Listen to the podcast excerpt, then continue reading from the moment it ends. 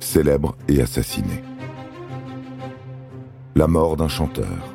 L'assassinat de Victor Jara, 1973.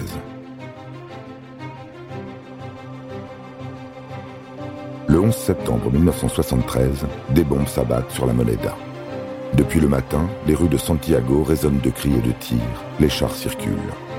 Le général Pinochet, soutenu par les États-Unis, s'empare du pouvoir au Chili.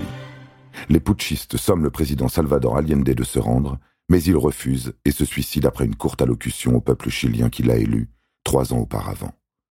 De très sombres années de dictature commencent. Dès lors, la démocratie est abolie et la Constitution suspendue. Les partis politiques sont déclarés illégaux et il est interdit de manifester ou de se syndiquer. Les militaires mettent en place une terrible répression à l'encontre de leurs opposants. Les amis et sympathisants de la première heure du président sont dans la ligne de mire des putschistes. Victor Jara est de cela. Victor n'est pas un homme politique, mais un chanteur. Il s'est engagé aux côtés d'Allende depuis sa campagne électorale de 1970. Il devient l'ambassadeur culturel du gouvernement, organise des tours de chant dans toute l'Amérique latine et participe à plusieurs émissions de la télévision nationale. Il est plébiscité au Chili comme dans le monde entier. Certaines de ses chansons critiquent la bourgeoisie chilienne et la guerre du Vietnam. Le 11 septembre, Victor Jara est en route vers l'Université technique d'État du Chili, où il doit inaugurer une exposition avant de rejoindre le président à la Moneda.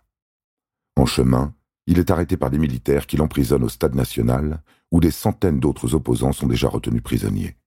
Entassés, malmenés, ils se soutiennent en chantant.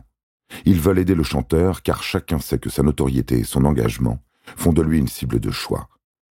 Il n'a que le temps d'écrire un dernier poème avant d'être reconnu par les militaires et pris à part. Il est humilié et frappé au point de perdre connaissance. Par dérision, un militaire déchaîné se propose de couper les mains de cet opposant qui est aussi musicien. On verra bien s'il continue de chanter. On l'oblige à s'agenouiller et à poser les mains sur un billot de bois. Puis ces tortionnaires les lui matraquent jusqu'à ce qu'elle ne soit plus qu'une masse sanguinolente.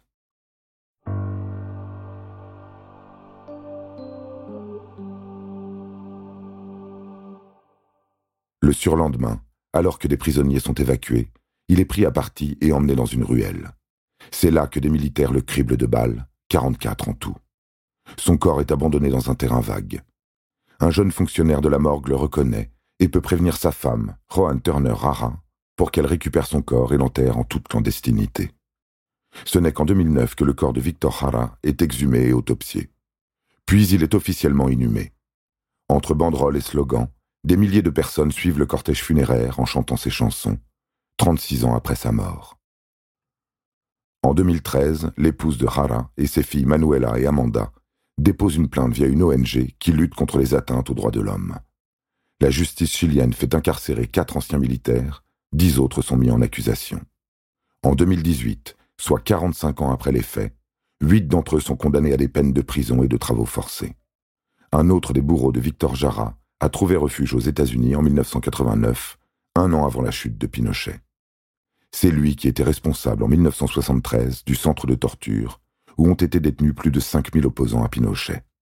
Naturalisé américain, il a été reconnu coupable de la mort de Victor Jara et condamné à verser 28 millions de dollars de dédommagement à la famille de sa victime. Mais il est toujours libre.